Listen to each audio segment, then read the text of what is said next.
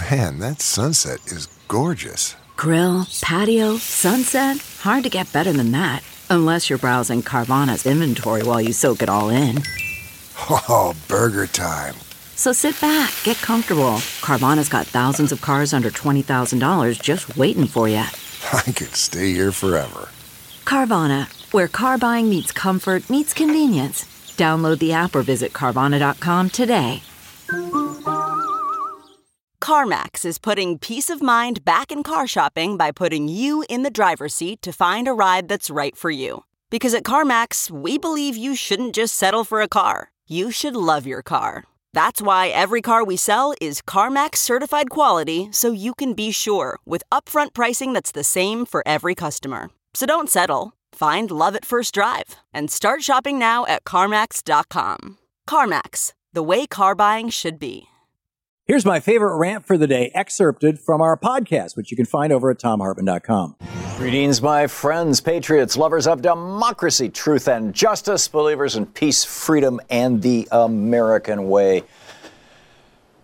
Boy, what a what a uh, I was going to say two days, but it's been about four when you include the weekend of the stock market going up and down and up and down. It seems to have stabilized.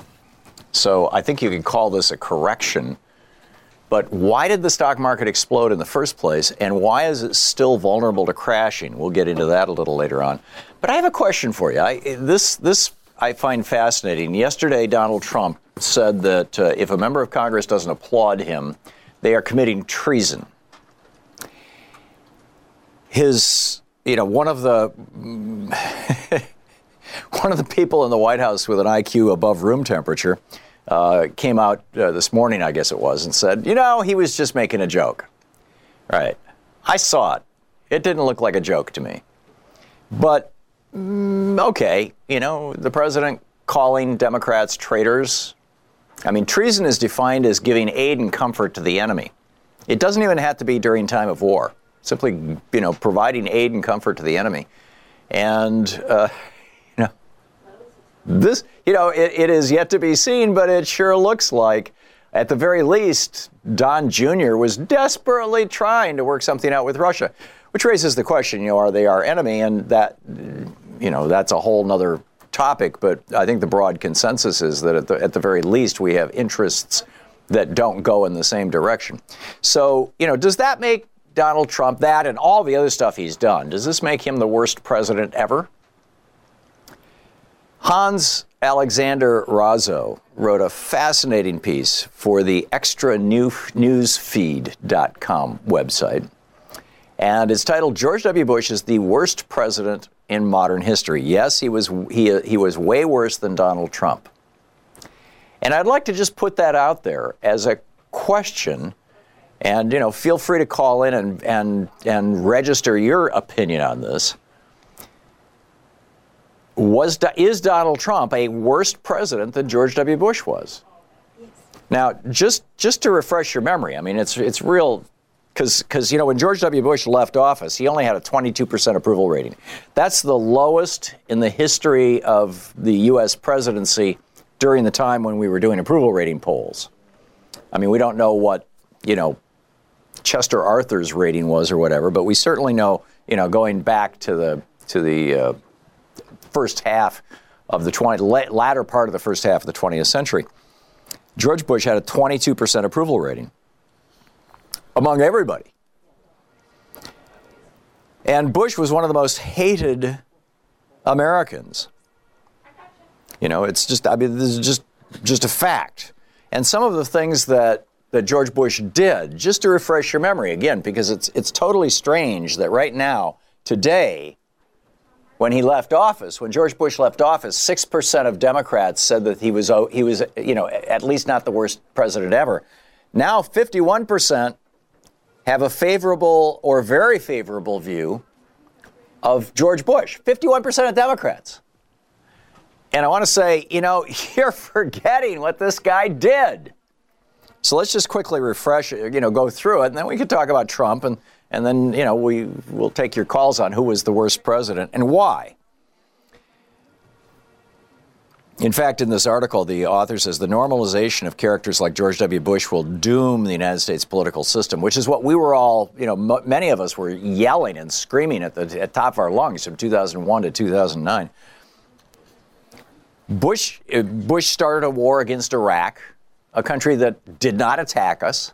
Bush lied and, and implied that Iraq was behind 9 11 to the point that about a little more than half of all Republicans actually, at the time of the invasion of Iraq, believed that Saddam Hussein was behind 9 11. He then, when, when it was proven that Saddam Hussein had nothing to do with Iraq, although that story still stuck for the, the poor, pathetic viewers of, of uh, Fox so called news and listeners of right wing hate radio, who still believe it in many cases. Bush then went to lie number two, which is, oh, well, you know, maybe they didn't attack us. Maybe Saddam Hussein in Iraq didn't attack us uh, on 9 11, but they're planning to because they've got weapons of mass destruction. This in the face of Scott Ritter and Hans Blix, the two uh, UN weapons inspectors spending three or four years crisscrossing Iraq, looking in every nook and cranny, even under the bed in Saddam's palace. Uh, and they found nothing. There was nothing. There was evidence of a weapons of mass destruction program back in the late 80s when, when uh, as I recall, when, when uh, Iraq and Iran were having a hot war. And we were supporting both sides, by the way. We were supplying uh, chemical weapons, weapons of mass destruction to Iraq to use against Iranians, and we were providing Iran with uh, satellite maps showing where the Iraqi troops were. And so about a million soldiers on both sides were killed, and we thought that was, you know, like some kind of good policy, right? But in any case, back to George Bush. He violated Article 2 of the UN Charter, which says that no country can invade another country without permission of the United Nations or if they haven't been attacked, or unless they've been attacked. In other words, Article 2, uh, Paragraph 4 prohibits preemptive strikes. Bush did a preemptive strike against Iraq. This is also, he also violated Article 8 of the, of the International Criminal Court statutes, and the Geneva Conventions, which are called war crimes. This is what we hung Nazis for after World War II, for torturing people. Bush actually, he didn't just torture people, you know, like in Turkey and in black sites in Iraq and, and uh, you know, other countries. He didn't just torture people there. He brought them here. He built a torture factory in Guantanamo. Now, Trump says he wants to keep it open. So, you know, I mean, this might be a tie. I don't know. But Bush built this torture factory in Guantanamo after torturing people in Iraq. When the pictures got out, it destroyed our reputation around the world. And Republicans continue, in many cases, to defend him on this, which is bizarre. Even David Petraeus, the, the, the general who was running our operations in Iraq and Afghanistan, admitted that the U.S. committed war crimes and violated international law. He admitted it. Torture. And then, and then Bush said, oh, no, we never tortured anybody. He's, he lied. He lied to you and me, George W. Bush. Lawrence Wilkerson, who was, you know, Colin Powell's number two, he was the, the chief of staff to Colin Powell, came right out and said most of the detainees in Guantanamo Bay, at Guantanamo Bay, were innocent. That didn't matter to George W. Bush. He, he wanted, you know, he just wanted to destroy some lives to jack up his, his popularity with the Republicans. And let us not forget, in the midst of all this war, that the Bush family actually makes money on war. Remember the Carlyle Group, giant investment company that uh, invested in the military industrial complex? Well, just by coincidence, the head of the Carlyle Group for a while was George Bush Sr., George Bush Jr., an investor. And then you got Bush's deregulations to the fi- financial market, which arguably led right straight to the, to the collapse of 2008. Bush called himself a born again Christian, so he said, a quote, quote from George W. Bush God told me to end the tyranny in Iraq. We got faith based everything, right? Shoveling money to Jerry Falwell and company. Fighting same sex marriage. He, George W. Bush wanted a constitutional ban. He wanted it written into the U.S. Constitution that that uh, gay gay people are second class citizens and are not entitled to, to marry gays and lesbians. Just said no. He cranked the war on drugs massively. He took a billion, 1.2 billion dollars and poured it into the war on drugs to imprison more people of color. And he uh, famously said gun control has nothing to do with crime control.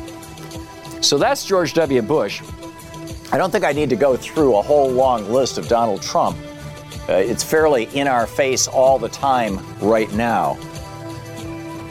But who do you think is worse? You know, it's an interesting question. George Bush or Donald Trump? This is the Thom Hartmann Program. And I think you could claim that we survived Bush. I would say we didn't. I would say the country was permanently damaged. But the question then will we survive Trump? Who was the worst president in, in my lifetime, in our generation? Was it Bush? Was it Trump? Who, who do you think? The uh, conversation is amazing. So many details came out. Check it out, commercial free, our podcast at thomhartmann.com, and clips from the show right here on YouTube and Facebook.